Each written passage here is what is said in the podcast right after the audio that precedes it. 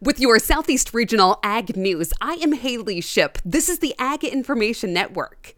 Well, a favorable year when it comes to propane prices. The cost and availability of propane is not taking the spotlight this year with such a warm fall. Michael Newland is the Director of Agriculture Business Development at the Propane Education Research Council. He says inventories are at their highest levels in the last five years. So we look at supply uh, versus prior year versus five year average. So going into the heating season, coming out of grain dryer season, going into heating season, we're, we're in a great spot from a supply standpoint.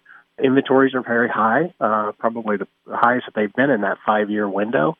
So from that respect, we're looking very good. That also leads right into probably a pricing conversation that um, you know, supply and demand still applies in our industry. And with those higher supplies comes very stable pricing. So I think that's a great thing for folks. Now, he adds that the industry is actively pursuing innovative avenues such as propane for vehicles. Propane is an incredibly clean fuel, and I think it's always going to have a place in our energy conversation. Again, that is Michael Newland, the Director of Agriculture Business Development at the Propane Education Research Council.